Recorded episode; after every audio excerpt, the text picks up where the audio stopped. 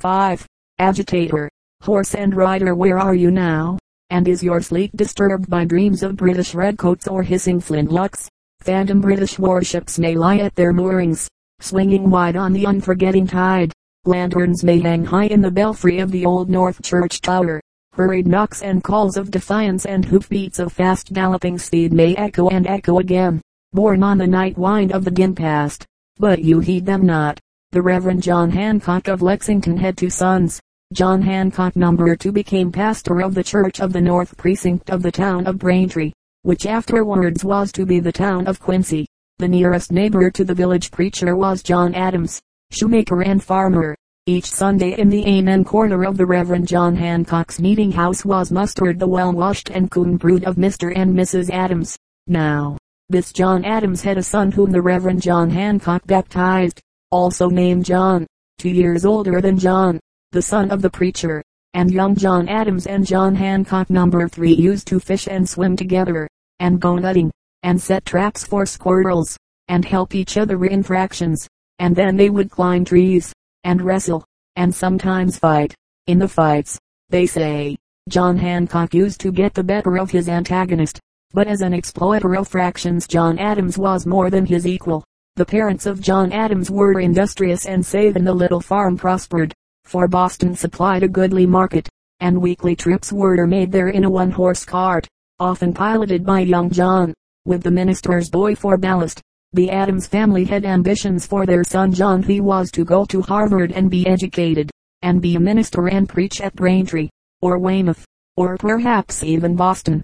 In the meantime the Reverend John Hancock had died, and the widowed mother was not able to give her boy a college education. Times were hard, but the lad's uncle, Thomas Hancock, a prosperous merchant of Boston, took quite an interest in young John, and it occurred to him to adopt the fatherless boy, legally as his own. The mother demurred, but after some months decided that it was best so, for when 21 he would be her boy just as much and as truly as if his uncle had not adopted him. And so the rich uncle took him, and rigged him out with a deal finer clothing than he had ever before worn, and sent him to the Latin school and afterward over to Cambridge, with silver jingling in his pocket. Prosperity is a severe handicap to youth, not very many grown men can stand it. But beyond a needless display of velvet coats and frilled shirts, the young man stood the test, and got through Harvard. In point of scholarship he did not stand so high as John Adams, and between the lads there grew a small but well-defined gulf, as is but natural between homespun and broadcloth.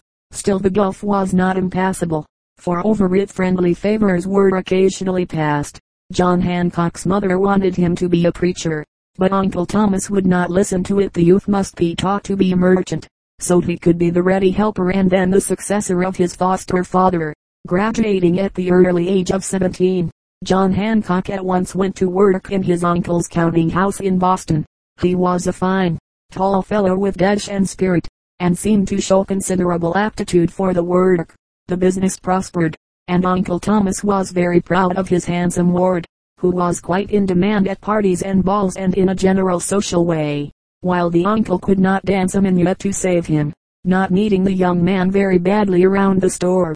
The uncle sent him to Europe to complete his education by travel. He went with the retiring Governor Pownall, whose taste for social enjoyment was very much in accord with his own.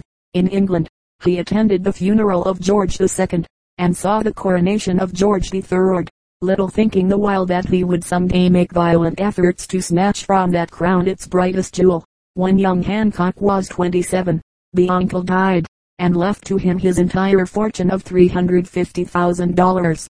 It made him one of the very richest men in the colony for at that time there was not a man in Massachusetts worth half a million dollars.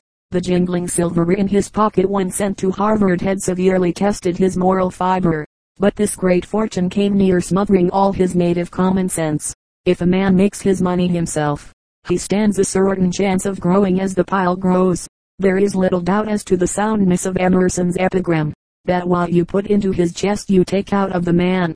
More than this, when a man gradually accumulates wealth, it attracts little attention. So the mob that follows the newly rich never really gets on to the scent. And besides that, the man who makes his own fortune always stands ready to repel boarders.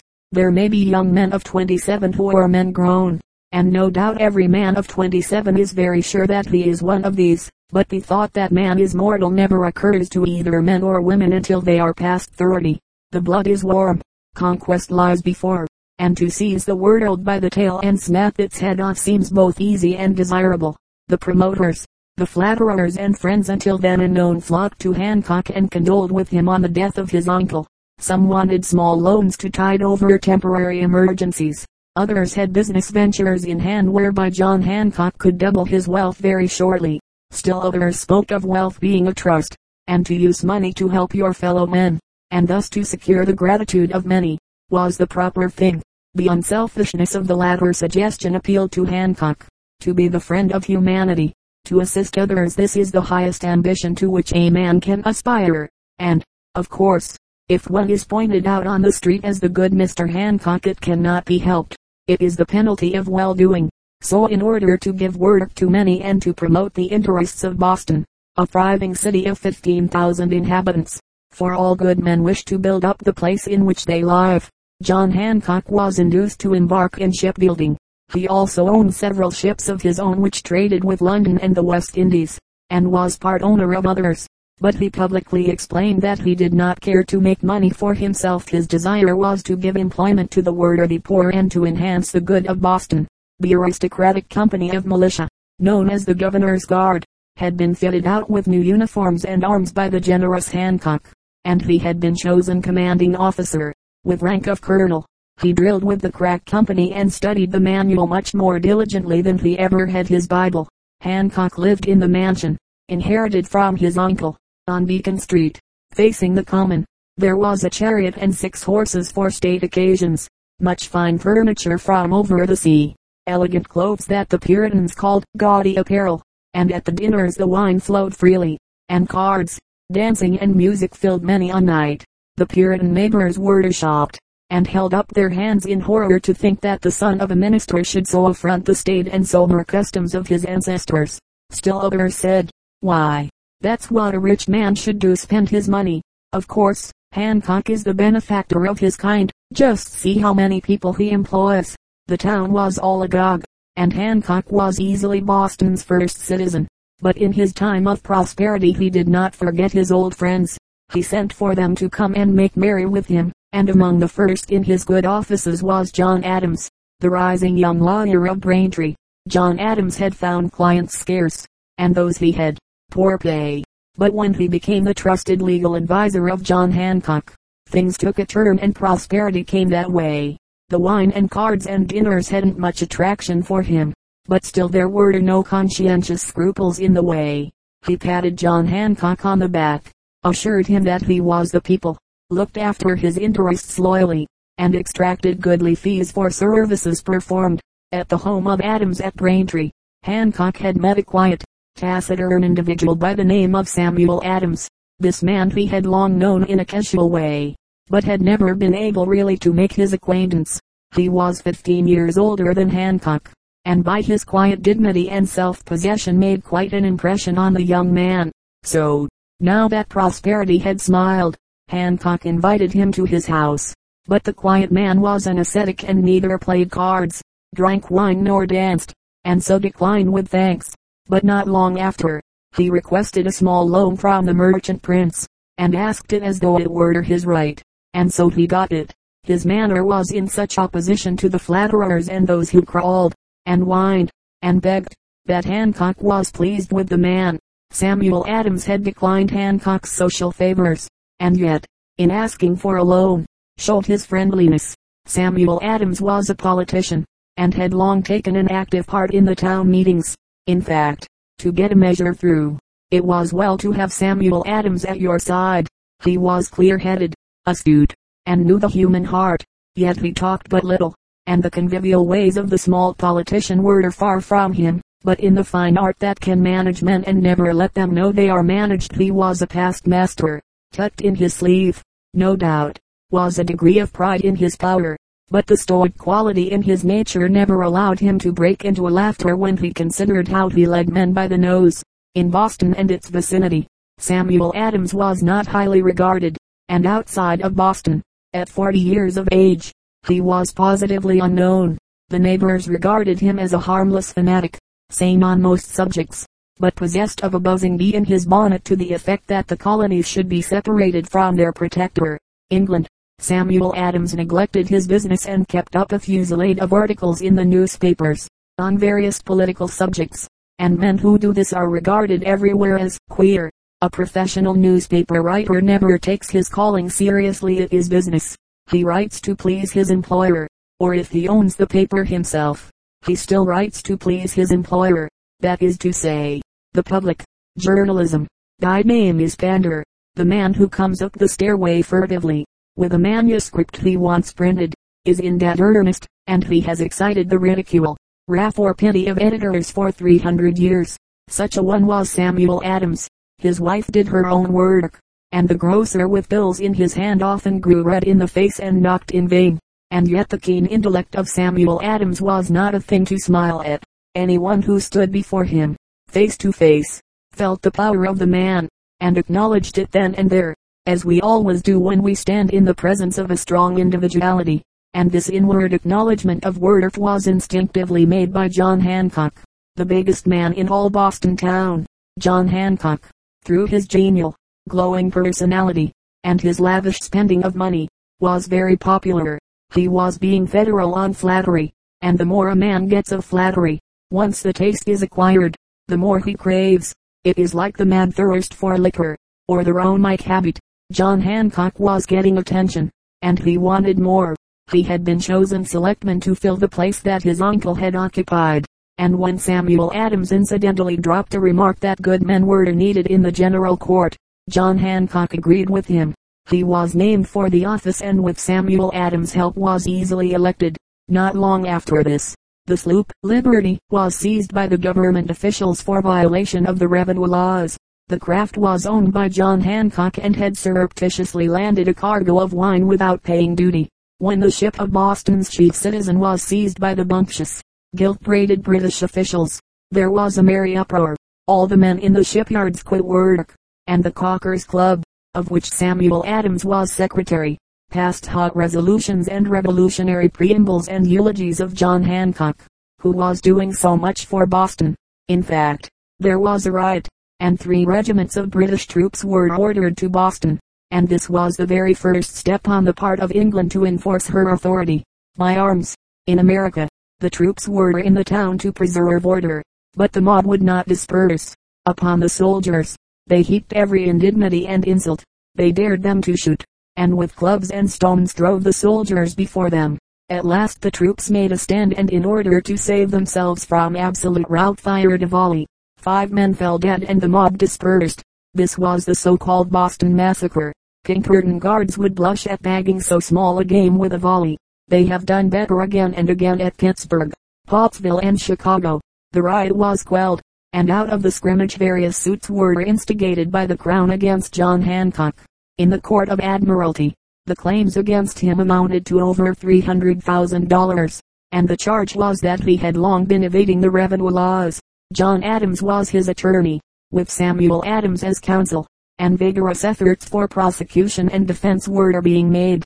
If the crown were successful the suits would confiscate the entire Hancock estate. Matters were getting in a serious way. Witnesses were summoned, but the trial was staved off from time to time. Hancock had refused to follow Samuel Adams' lead in the controversy with Governor Hutchinson as to the right to convene the general court. The report was that John Hancock was growing lukewarm and siding with the Tories. A year had passed since the massacre had occurred and the agitators proposed to commemorate the day. Colonel Hancock had appeared in many prominent parts, but never as an orator. Why not show the town what you can do? Someone said. So John Hancock was invited to deliver the oration. He did so to an immense concourse. The address was read from the written page. It overflowed with wisdom and patriotism, and the earnestness and eloquence of the well-rounded periods was the talk of the town. The knowing ones went around corners and roared with laughter.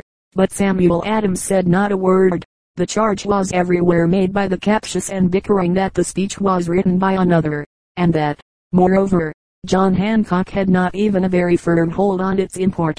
It was the one speech of his life. Anyway, it so angered General Gage that he removed Colonel Hancock from his command of the cadets, An order was out for Hancock's arrest, and he and Samuel Adams were in hiding. The British troops marched out to Lexington to capture them, but Paul Revere was two hours ahead, and when the redcoats arrived the birds had flown. Then came the expulsion of the British, the closing of all courts, the Admiralty included. The merchant prince breathed easier, and that was the last of the Crown versus John Hancock. Throughout the months that had gone before, when the Hancock mansion was gay with floral decorations, and servants in livery stood at the door with silver trays, and the dancing hall was bright with mirth and music, Samuel Adams had quietly been working his Bureau of Correspondence to the end that the 13 colonies of America should come together in convention, chief mover of the plan, and the one man in Massachusetts who was giving all his time to it. He dictated whom Massachusetts should send as delegates. This delegation, as we know, included John Hancock, John Adams and Samuel Adams himself. From the danger of Lexington, Hancock and Adams made their way to Philadelphia to attend the Second Congress. At that time the rich men of New England were hurriedly making their way into the English fold. Some thought that the mother country had been harsh, but still, England had only acted within her right, and she was well able to back up this authority. She had regiment upon regiment of trained fighting men, warships, and money to build more. The colonies had no army, no ships, no capital, only those who have nothing to lose can afford to resist lawful authority. Back into the fold they went, penitent and under their breath cursing the bull-headed men who insisted on plunging the country into a red war. Out in the cold world stood John Hancock, alone, save for Bowdoin. Among the aristocrats of New England, the British would confiscate his property. His splendid house all would be gone. It will all be gone, anyway, calmly suggested Samuel Adams. You know those suits against you in the Admiralty Court? Yes, yes. And if we can unite these 13 colonies an army can be raised, and we can separate ourselves entire, in which case there will be glory for somebody. John Hancock, the rich, the ambitious, the pleasure-loving, had burned his bridges. He was in the hands of Samuel Adams, and his infamy was one with this man who was a professional agitator, and who had nothing to lose. General Gage had made an offer of pardon to all all, save two men, Samuel Adams and John Hancock. Back into the fold tumbled the Tories, but against John Hancock the gates were barred. John Adams, attorney of the Hancock estate, rubbed his chin, and decided to stand by the ship sink or swim, survive or perish.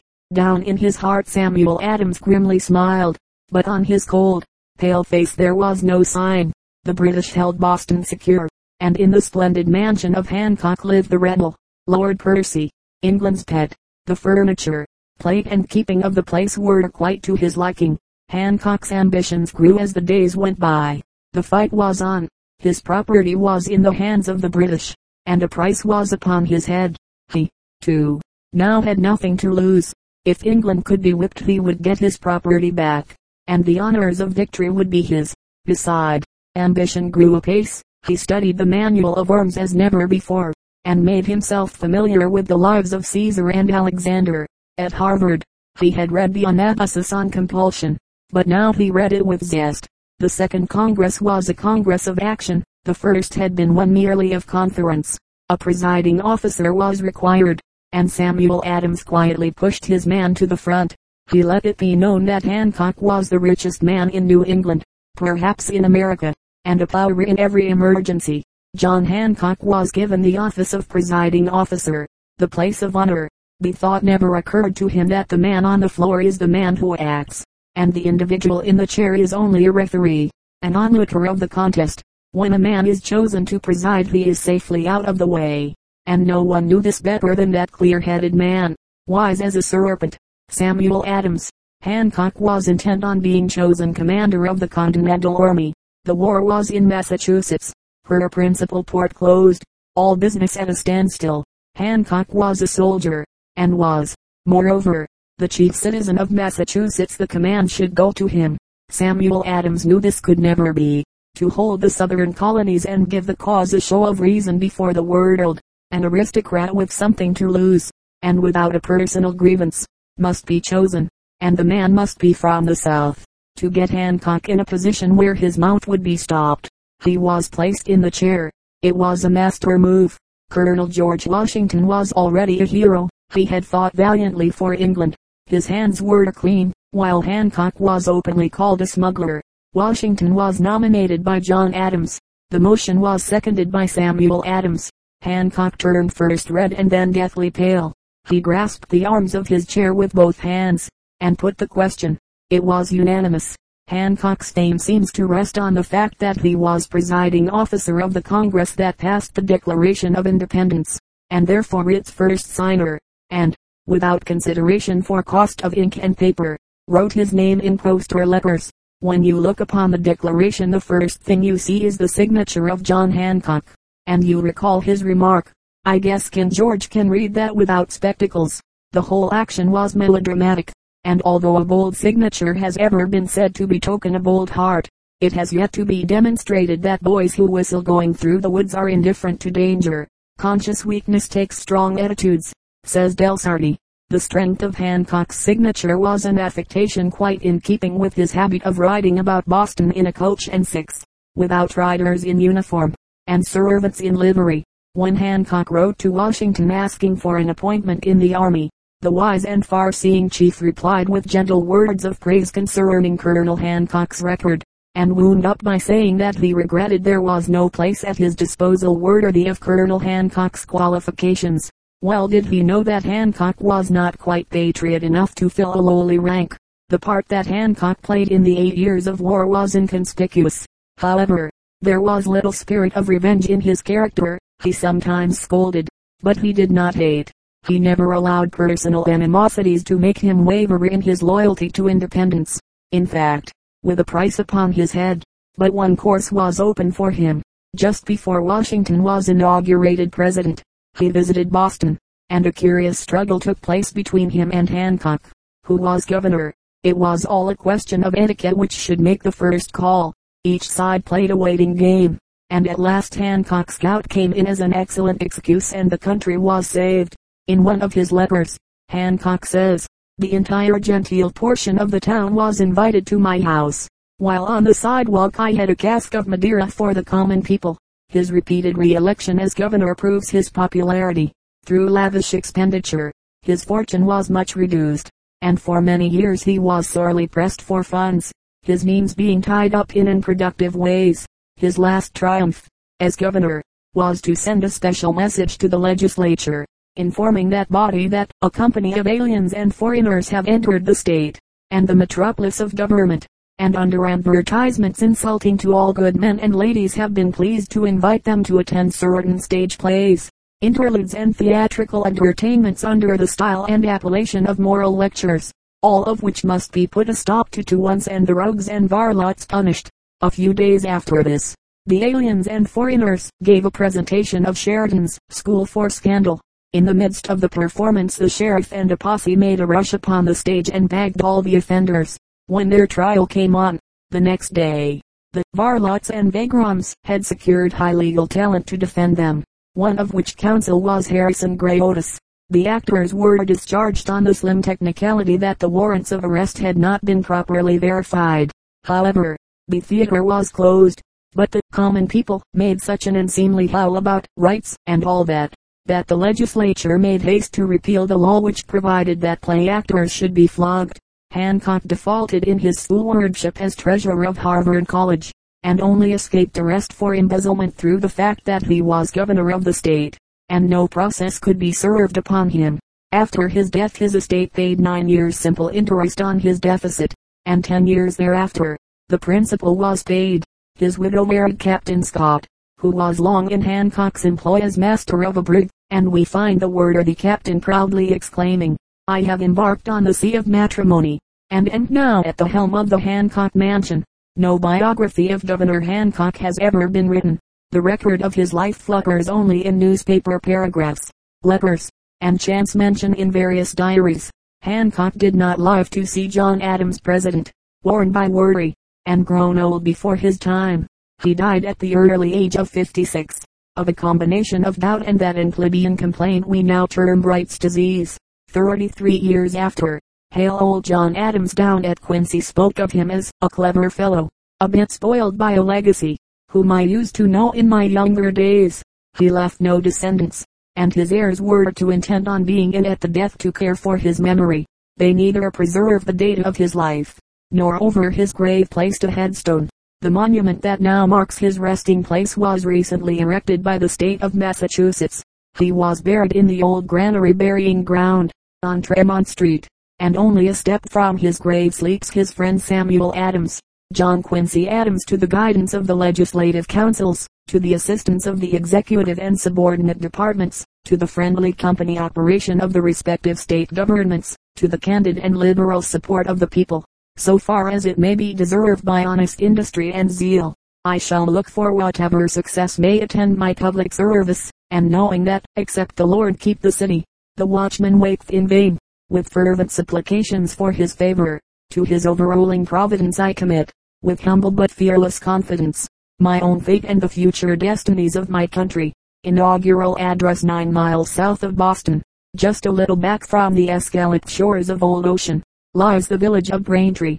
It is on the Plymouth Post Road, being one of that string of settlements, built a few miles apart for better protection, that line the sea. Boston being crowded, and Plymouth full to overflowing, the home seekers spread out north and south. In 1620, when the first cabin was built at Braintree, land that was not in sight of the coast had actually no value. Back a mile, all was a howling wilderness, with trails made by wild beasts or savage men as wild. These paths led through tangles of fallen trees and tumbled rocks, beneath dark, overhanging pines where winter snows melted not till midsummer, and the sun's rays were strange and alien. Men who sought to traverse these ways had to crouch and crawl or climb. Through them no horse or ox or beast of burden had carried its load. But up from the sea the ground rose gradually for a mile, and along this slope that faced the tide, wind and storm had partly cleared the ground, and on the hillsides our forefathers made their homes. The houses were built facing either the east or the south. This persistence to face either the sun or the sea shows a last, strange rudiment of paganism, making queer angles now that surveyors have come with Gunter's chain and transit laying out streets and doing their work. A mile out, north of Braintree, on the Boston Road, came, in 1625, one Captain Wollaston, a merry wight, and thirty boon companions, all of whom probably left England for England's good. They were in search of gold and pelf, and all were agreed on one point, they were quite too good to do any hard work. Their camp was called Mount Wollaston, or the Merry Mount. Our gallant gentlemen cultivated the friendship of the Indians, in the hope that they would reveal the caves and caverns where the gold grew lush and nuggets cumbered the way, and the Indians, liking the drink they offered, brought them meal and corn and furs, and so the thirty set up a maypole, adorned with buck's horns, and drank and feasted, and danced like fairies or furies, the livelong day or night.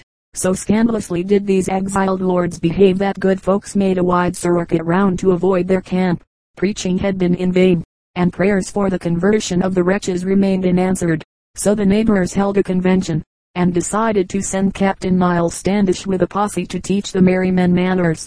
Standish appeared among the bacchanalians one morning, perfectly sober, and they were not. He arrested the captain, and bade the others begone. The leader was shipped back to England, with compliments and regrets, and the thirty scattered. This was the first move in that quarter in favor of local option. Six years later, the land thereabouts was granted and apportioned out to the Reverend John Wilson, William Coddington, Edward Quincy, James Penniman, Moses Payne and Francis Elliot. And these men and their families built houses and founded the North Precinct of the town of Braintree. Between the North Precinct and the South Precinct there was continual rivalry. Boys who were caught over the dead line, which was marked by Deacon Penniman's house, had to fight. Thus things continued until 1792, when one John Adams was Vice President of the United States. Now this John Adams, lawyer, was the son of John Adams, honest farmer and cordwainer, who had bought the Penniman homestead, and whose progenitor, Henry Adams, had moved there in 1636. John Adams, Vice President, afterwards President, was born there in the Penniman house, and was regarded as a neutral, although he had been thrashed by boys both from the north and from the south precinct. But at the last, there is no such thing as neutrality. John Adams sided with the boys from the north precinct, and now that he was in power it occurred to him, having had a little experience in the revolutionary line, that for the North Precinct to secede from the great town of Braintree would be but proper and right. The North Precinct had six stores that sold W.I. goods, and a tavern that sold W.E.T. goods, and it should have a post office of its own. So John Adams suggested the matter to Richard Cranch, who was his brother-in-law and near neighbor. Cranch agitated the matter, and the new town, which was the old, was incorporated. They called it Quincy, probably because Abigail, John's wife, insisted upon it. She had named her eldest boy Quincy, in honor of her grandfather, whose father's name was Quincy, and who had relatives who spelled it De Quincy, one of which tribe was an opium eater. Now, when Abigail made a suggestion, John usually heeded it, for Abigail was as wise as she was good, and John well knew that his success in life had come largely from the help, counsel and inspiration vouchsafed to him by this splendid woman and the man who will not let a woman have her way in all such small matters as naming of babies or towns is not much of a man. So the town was named Quincy, and brother-in-law Cranch was appointed its first postmaster. Shortly after, the Boston Sentinel contained a sarcastic article over the signature, old subscriber, concerning the distribution of official patronage ammo.